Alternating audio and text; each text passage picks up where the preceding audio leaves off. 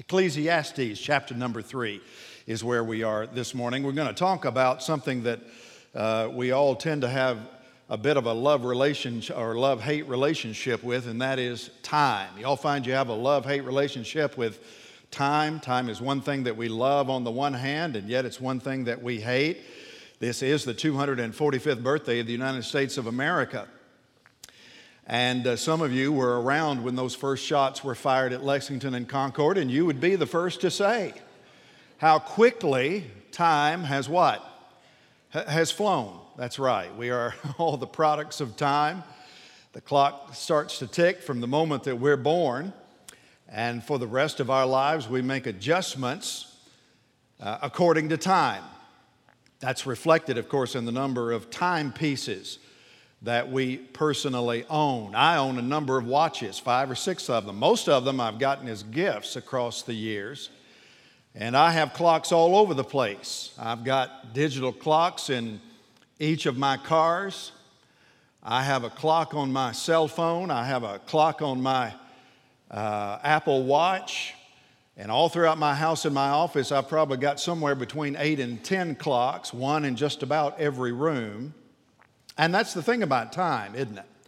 The thing about time is it tends to not only measure our life, but sometimes it can tend to control our life.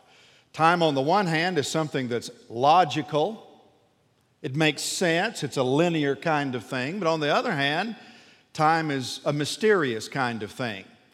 Time is logical in that it's constant. 60 minutes is always what? An hour. 24 hours is always always. Uh, 30 days, sometimes 31 is always a, a month, and 365 days is always a year. And this is the thing about time it's what makes time the great equalizer. Because all of us pretty much have the same number of seconds in a minute, the same number of minutes in an hour, the same number of hours in a day. And whether we're still running and gunning at work, or whether we're retired out working on the lawn all day, we have exactly the same amount of time.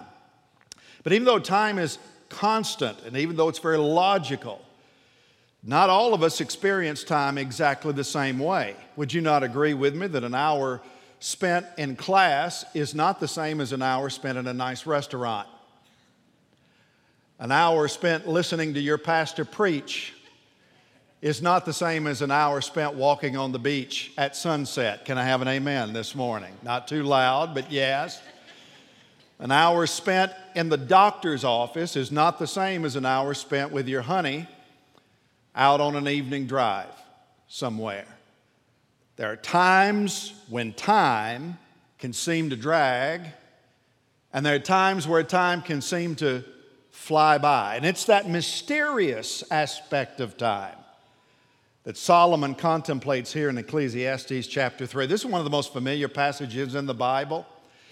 Uh, it's known not only by the people of God, but it's known by most of the people throughout the Western world because those great theologians called the Byrds turned it into a song back in the early 1960s, which many of you will uh, remember. In fact, as it relates to time, Solomon begins here with a summary statement in the very first verse. For everything there is a what? A season and a time for every matter under heaven. And then what follows in the next seven verses are some of the most famous lyrics about time that have ever been written. There are 28 statements in 14 couplets. 14 of them are worded in the negative, 14 of them are worded in the positive, and all of them, every single one of them, involve the use of the word what?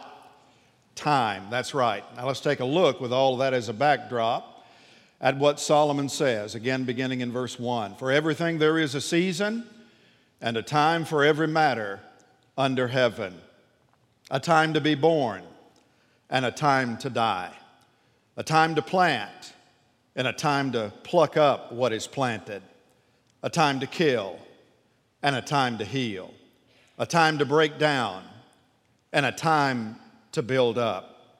There is a time to weep and a time to laugh, a time to mourn, and a time to dance, a time to cast away stones, and a time to gather stones together, a time to embrace, and a time to refrain from embracing.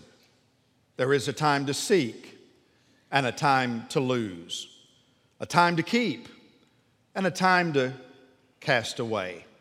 There is a time to tear and a time to sow. There is a time to keep silence and a time to speak, a time to love and a time to hate, a time for war and a time for peace. What gain has the worker from his toil?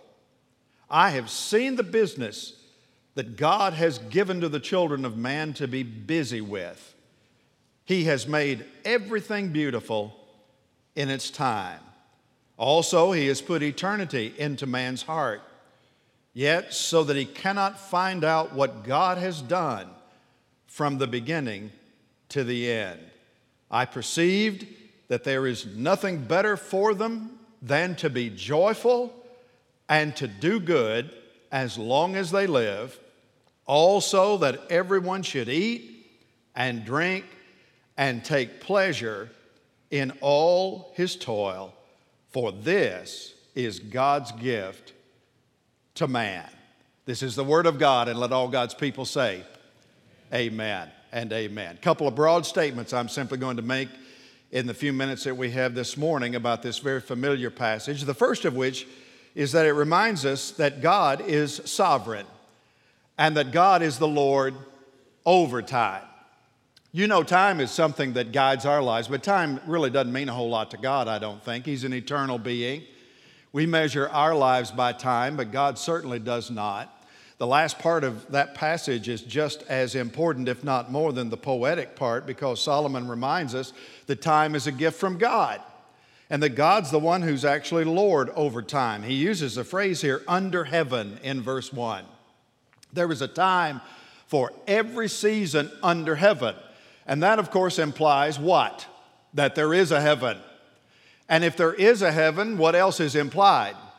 That there is a God in heaven. That's right. A time for every matter, every season under heaven. And so heaven is, and God is, according to Solomon.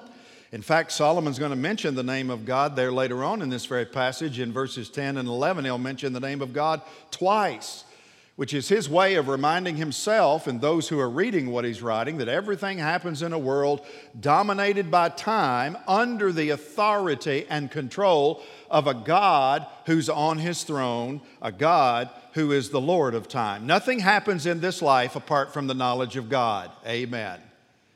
Nothing happens in this life apart from the controlling hand of a sovereign God. Now, that doesn't mean that everything about life is predetermined and that nothing that you choose actually matters in terms of what happens in your life. No, far from it. In the Greek translation of the Old Testament, the word that's translated time, you know, in the Greek, there's two words for time. There's like three words for love. All of us have been in these dialogical discussions about the different words in Greek for love. But there are two primary words in the Greek New Testament for time. The first is chronos, and that's the logical sense of time, that's linear time. We get our word chronology from it, or chronograph, that which measures linear time. But that's not the word that's used here in the Greek translation of the book of Ecclesiastes. The word is not chronos, the word is kairos, which is a much more um, a much more broad understanding of time. You might call it seasonal time or uh, opportune time. And that's what Solomon is talking about. In everything under heaven, there is a right season, there is a favorable time for everything that happens. We might say, and we often do say, that for the child of God, the Lord is always working for our good and that God always does everything at just the right what? At just the right time. Not necessarily at just the right second, but at just the right opportunity, just the right window of time. And our challenge is to always, in this season of time that we're in, always keep our focus on the kingdom, always keep our focus on eternity. and to trust in the Lord no matter the time, no matter the season, and no matter the circumstance that we're in at any given point in time. And the circumstances, as all of us who've lived for a while know, the circumstances of our lives will be varied, they'll be many, they'll be diverse. And that leads me to a second observation from this passage, namely that the world is broken. Solomon reminds us that God is on his throne and that God is sovereign, that he's the Lord over time. But then most of what he spends in these first several verses of Ecclesiastes chapter 3 reminds us that the world, the kingdom of this world that we're now living in, is broken. And our perspective as we live under heaven, which we all are right now, our perspective needs to be balanced and it needs to be biblical. Let me in, let you in on a little secret. Not every season of your life is going to be a happy season of life. Some will be happy seasons. You'll have some real mountaintop seasons in your life, but not every season will be a mountaintop season. There'll be times where, you, where you're going to walk in the valley of the shadow of death, as the psalmist said in the most familiar psalm ever written. And so you need to learn to live under the sovereign hand of God with the practical reality that as you do, this world that we live in is not heaven. It's a broken place, and we all know it. So our perspective needs to be a balanced perspective about how we view the varying situations of our life to make sure that we're always living biblically. That's what Solomon's trying to do here. He's an old guy, he's lived for a long time. He's in a position of leadership where he's been able to see times of peace and times of war and ups and downs and great family experiences and rotten family experiences. And what he does here is reflect a very balanced realism about life. He's not really being pessimistic and he's really not being totally optimistic. What he is, is being absolutely realistic about how we're to view life. And he comes to a conclusion. Here's the conclusion life's not all bad which is a great thing to be reminded of as we read the book of Ecclesiastes. Life is not all bad, but life does include all kinds of experiences, some of which are bad and really hard to deal with. And we have to keep those in a sense of proper balance because sometimes they'll be good and they'll be pleasant, other times they'll be negative experiences that aren't altogether so much fun. Would you not agree with me that there are times in your life where the sun shines brightly and there are other times where it seems to rain all day? And here's the thing that's true not only for those in the world, that's true for those in the kingdom of God. The Bible says it rains on the what? On the just and on the unjust. But again, no matter what happens in the time God gives us, the thing we have to remember is that God's always on his throne. Amen.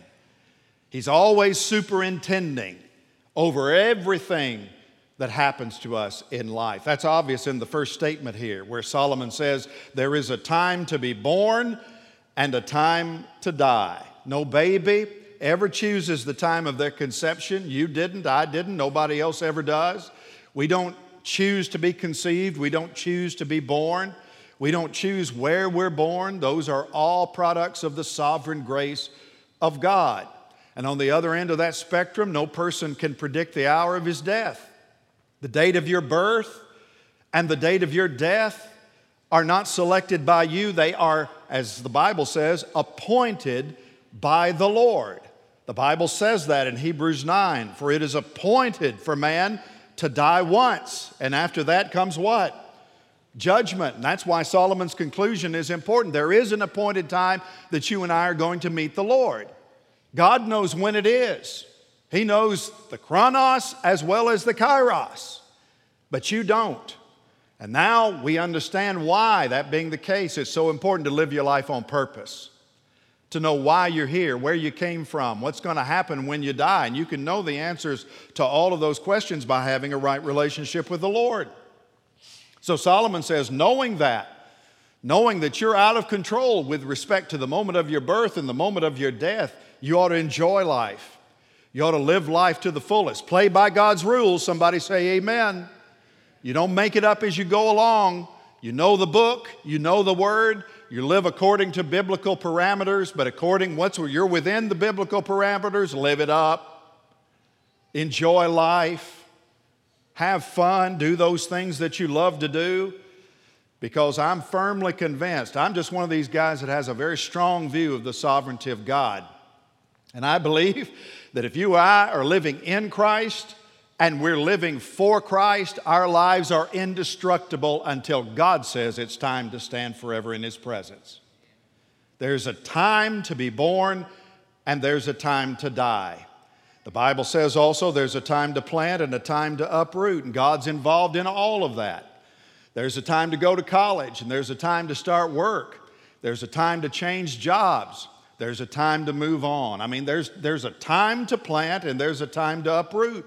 That was true for God. Who planted the Garden of Eden? God did. Who moved the first people out of the Garden of Eden when they decided to make up the rules according to themselves? God did. There are times where God gave the rain, times where God withheld the rain so that nothing would grow. In the same way, Solomon says there's a time to break down and a time to build up. That was also true for God. God led his people to build a temple for the glory of his great name, but it was that same God who opened up the doors to the adversary to come in and tear the thing to the ground and burn it to ashes. The same God was Lord over both. Buildings serve their purpose for a time, but then they become worn out and they become dilapidated or they become destroyed. And the time comes to tear them down, build new ones in their place, move on to another opportunity. There's a time to break down, there's a time to build up. The Bible says here there's a time to kill and a time to heal. Yep, the Bible says it. Right there it is. Well, I thought the Bible says, Thou shalt not kill. No, the Bible doesn't say that. The Bible says, Thou shalt not murder. There is a time to kill, there's a time for self defense, there's a time for capital justice. And it says it here, though it is regrettable, there is a time for what? There's a time for war. That's right. There's a time to stand for what's right. Even though others, perhaps even the majority, will oppose what you and I stand for in life. There is a time for war. At Trenton, at Yorktown, at Lexington, and Concord, it was a time for war. At Gettysburg, at Antietam, at Shiloh, there was a time to kill. At Flanders and at the Somme, at, at, at, at Midway and at Iwo Jima, uh, and at the Battle of the Bulge, it was time to kill. There, the world is broken. The world is fissured. And ever since the fall of man, the world has been in a perpetual time of war, a perpetual time of conflict, constant hostility, constant instability in our own country. We're divided as we've ever been in my adult lifetime, maybe at any time since the Civil War. And I'm just saying this morning governments are not going to be able to heal the division. Politicians are not going to be able to heal the division. Social programs are not going to be able to heal the division. There are right governments, there are right leaders, there are right programs, and we need to support those who are right. But when it comes to healing division, it's going to take a whole lot more than personalities to get that done. Only Jesus can do it. And that's why we shouldn't be discouraged, because the last time I checked, the king is coming. So don't let that discourage you. Because even though there's a time for war and a time to kill, thank God there is a time to heal. Jesus Christ, my Bible tells me, is the Prince of Peace. And He's coming to bring peace. He's brought peace through the gospel, peace between God and man. But a time is coming where there'll be peace on the earth, even. And we can envision it. The Bible teaches us about it. And we can know that a time of peace is coming because we can know that Jesus is coming. And when He does, the Bible says, the kingdoms of this world, every single one of them, will become the kingdoms of our Lord and of His Christ as He puts all enemies under His feet. And He shall reign, and we together with Him, those of us who know Him, forever and ever and ever. A better day is coming.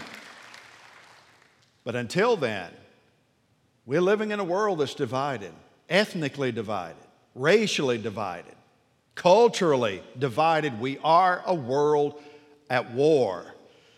And as people of the gospel, we have a responsibility, don't we? To be peacemakers. Blessed are the peacemakers. For ultimately, God will eventually bless them. We have a responsibility to do whatever leads to peace and mutual edification, both inside the body of Christ and in our community and our world as well. And that always means, of course, keep preaching Jesus. Amen. We have to keep telling the gospel story.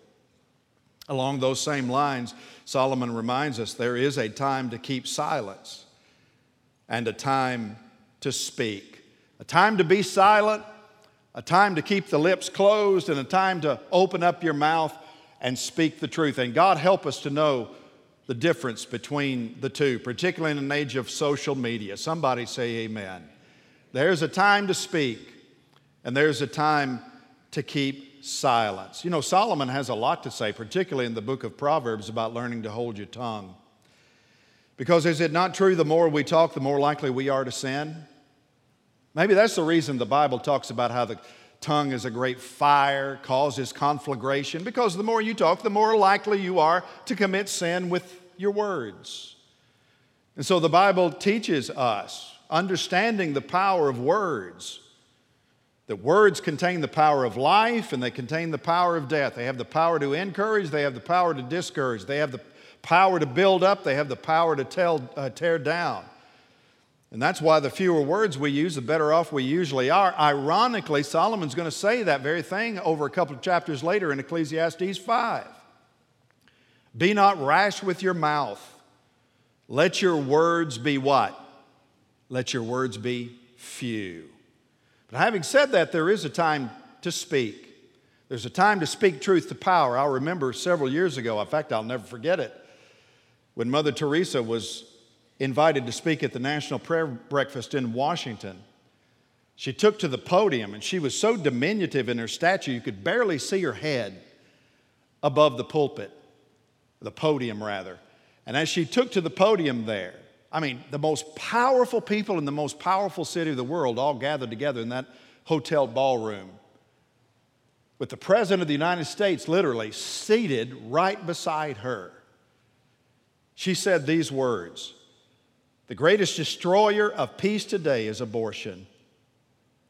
For if we accept that a mother can kill even her own child, how can we tell other people not to kill one another? And then she looked directly at the president who was at her right, and she said these words I want the child. Give me the child. Boy, I'm telling you, that takes moxie to speak that kind of truth to that kind of power. Was she right in doing it? Absolutely. And we salute her as a courageous, strong woman of God because of it. And the Bible teaches that. There's a time to be silent, but there's also a time to speak. And for us, it's always time to talk about the gospel. It's always time to speak truth to those who are lost and far from God. It's always the right time to have those gospel conversations that we often talk about because we have the message of freedom to free people, people who think they're free, who are living in the worst form of bondage imaginable. They need to be told that, that there is a better way. They need to be told that the gospel involves liberation and it comes by knowing a king who reigns in a kingdom, not from the knowledge of a president or a nation. All throughout the land and all around the world, God's people are called to do that very thing, that which our forefathers have been called to do. Let freedom ring, and well, we should do it. But that's what we're called to do in the kingdom of Christ. We couch it oftentimes in words of telling the good news. There's an old Christian hymn that says that tell the good news. Tell the good news that Christ has come. Tell the good news. Tell the good news. Tell the good news to everyone. And what is the good news? The words that Jesus said represent the good news. I am come that you might have life and that you might have it more what? More abundantly. Only in the kingdom of Christ can you find eternal and abundant life that cannot be compared to any other kind of life imaginable anywhere on the planet. There is a time to speak, there is a time to keep silence. Then there's a time to love and a time to hate. That language seems kind of strange, doesn't it? Because we don't often equate God with the word hate. But the fact is, there are lots of things God hates. I mean, we're never to hate people. No matter how hateful, hateful people we might love to hate. And some people are just hard to love. Can I have an amen this morning? Some people are hard to love, but God's called us to love everybody. So we're never to hate people. There's not a person on the planet God does not love. And we're called to mirror the love of our Lord in the world in which we live. But the fact is, there are lots of things that God hates. We may not hate people, but we can hate attitudes. And we can hate certain actions. Here's the thing we ought to hate what God hates. Amen. If God hates it, then we have license to hate it and we should hate it. There are some things, can I just, are y'all still with me? Say amen. There are some things that if you don't hate them, you're lacking in moral fiber. You're lacking in moral backbone. There's some things that if you don't hate, you're lacking in moral and biblical integrity. And the way that you know how to do that properly is to know the book. Because if God hates it, we're to stand against it just as He does. And what kinds of things does God hate? I don't have time. Idolatry, God hates. How about pride? Does God hate pride? You bet. How about deceit? Lying lips are an abomination to the Lord. And we all battle with that. This is the area we tend to default to darkness more than anything else deceit, divisiveness. Does God hate divisiveness? Does God hate gossip? Yep, He does. Slander, abuse. Ah, could go on all morning. If God hates it, we're to hate it. And those are some of the things that God hates. Hate what God hates, love everything else. Because that's what Jesus did. That's the model of Christ. In fact, I think we can see a lot of the Lord Jesus Christ throughout this passage. Even though Solomon's not writing about Jesus, Solomon's writing about Jesus. And you can see him here because our Lord was a Savior who always knew what time it was. And he always knew the times and the seasons in which he lived. The Bible teaches that there was a time for the Savior to be born, isn't that right? But when the fullness of the time had come, God sent forth his son, born of a woman, born under law, to redeem those under law. There was a time for Jesus to be born. Does the Bible teach there was a time for Jesus to die? Absolutely, it does. It was an appointed time. All throughout the ministry of Jesus is recorded by the Gospel of John. Uh, Jesus would often say, My hour has not yet come. My time has not yet come. My time has not yet come. Over and over and over again until John gets to the point where Jesus actually says, My time has come. My hour has come. It's time for the Father to fulfill my mission as it would take shape in the cross of our Lord Jesus Christ. The Apostle Paul says it in Romans 5 For while we were still weak, at just the right what? Time, Christ died for the ungodly. Jesus knew when it was time to heal. Did Jesus ever heal people? All throughout his ministry, this incredible ministry of miraculous healing up and down the land of Israel over a course of three years. Did Jesus know there was a time to tear down? Twice in his ministry, he went with a bull whip, kicking over tables, kung fu fighting in the courts of the temple of God because there was sin in the land sin in the house. And Jesus knew there was a time to tear down. At the same time, Jesus knew there was a time to mourn. Our Lord wept. Shortest verse in the Bible. Jesus what? And he wept out of a heart of grief. At the tomb of Lazarus, Jesus wept as he surveyed the holy city of Jerusalem Jesus cried tears of grief. The Bible says our Lord was a man of sorrows, acquainted with grief, who often wept in his ministry. But at the same time, our Lord knew that there was also a time to laugh. There was a time to rejoice, as he often did. He did so with his disciples back from their first preaching mission. He sent them out to preach the gospel. And the Bible says when they came back, sharing all the wonderful stories of what the Lord had done, Christ was with them in their midst, and they rejoiced together at the goodness of God that always comes through the faithful preaching of the gospel of Jesus Christ. Jesus knew there was a time to speak, and he knew there was a time to keep silent. In fact, I love Jesus as a preacher because Jesus talked a lot as a preacher, which proves my point. There is virtue in long winded preaching. Because it would take me longer than 35 40 minutes to read the Sermon on the Mount to you this morning. Jesus knew there was a time to preach. Count the red letters in your red letter edition. He's talking constantly in his ministry because there's no such thing as the gospel apart from words.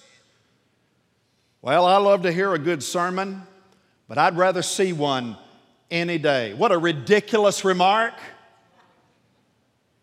No, sermons have to be preached. Our gospel is a gospel that's centered on words, and the good news has to be told. We are not here to play a game of spiritual charades with people, living out virtuous life before them in hopes that they get it by our good example. You ought to live a good example. But even more to the point, you ought to tell people why you're trying to live a good example. Because apart from words, they'll never know the source of salvation, they'll never understand. Faith cometh by hearing, and hearing by the word of Christ. Jesus knew there was a time to talk, he knew there was a time to keep silent. At the most critical hour, of his life and ministry, the Bible says Jesus, like a lamb that was led to the slaughter, kept silent. He opened up not his mouth, and he let God be his judge and the judge of those who were oppressing him. Jesus knew there was a time to speak, a time to keep silent. He knew there was a time to love, and for him, that was like all the time. That was his mission. The Son of Man came to seek and to save that which was lost. He came to the lost sheep of Israel. A doctor has come to give ministry of mercy, not to those who are well, but to those who are what? Sick, Jesus says. And so Jesus lived life demonstrating love to the outcast and to the destitute, to the prostitute, to everybody that society had rejected. We've got a lot to learn from Jesus right here. Our Lord showed mercy and compassion to people that the, that the majority of people wouldn't speak to, wouldn't acknowledge on the street corner, wouldn't reach out to, wouldn't help, wouldn't touch.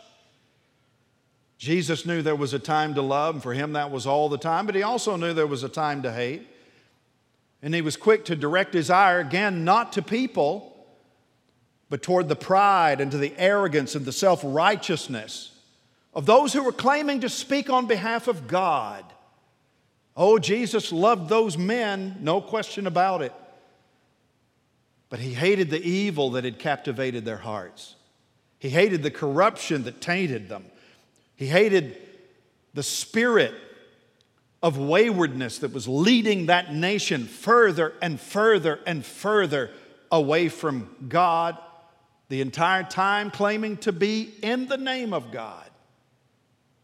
So make no mistake, man, Jesus is all over this passage of Scripture. You see it in his life, you see it in his ministry, you see it in his death.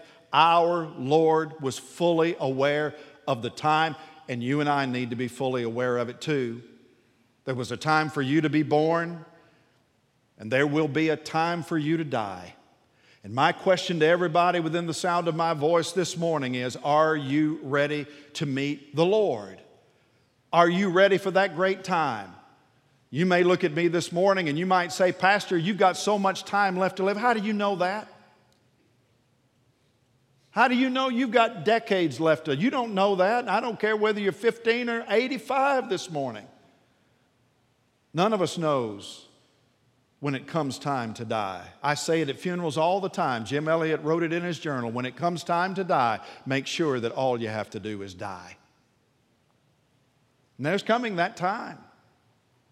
And the question is as we live it up in a land of freedom, are we ready for that which is most eternal? We live in between the comings of Christ. Bible calls it the last days, and in between the first coming and the second coming of Christ, we're to be citizens of two kingdoms at the same time the kingdom of this world, of a nation, but most importantly, God created you to be a kingdom or to be a citizen of His divine and eternal kingdom. And in between this time of the first and second coming of Christ, the Bible makes it very clear that when it comes to the times, we're to redeem them, to use them for the glory of God. That's what the Bible says in Ephesians 5:16. Make the best use of time, redeem the time, because the days are what? Evil. Make good choices. Know the word. Most importantly, know the one who is the truth who died to set you free. God, help us to do that, that our lives might be blessed, that our nation might flourish, but most importantly, that our God and King might be glorified by how wise and judicious and intentional we use the precious gift of time that He's given us. More than anything else, may we live in the times looking speaking and acting like King Jesus, whose name we long to glorify. This is God's word, and all God's people said, Amen.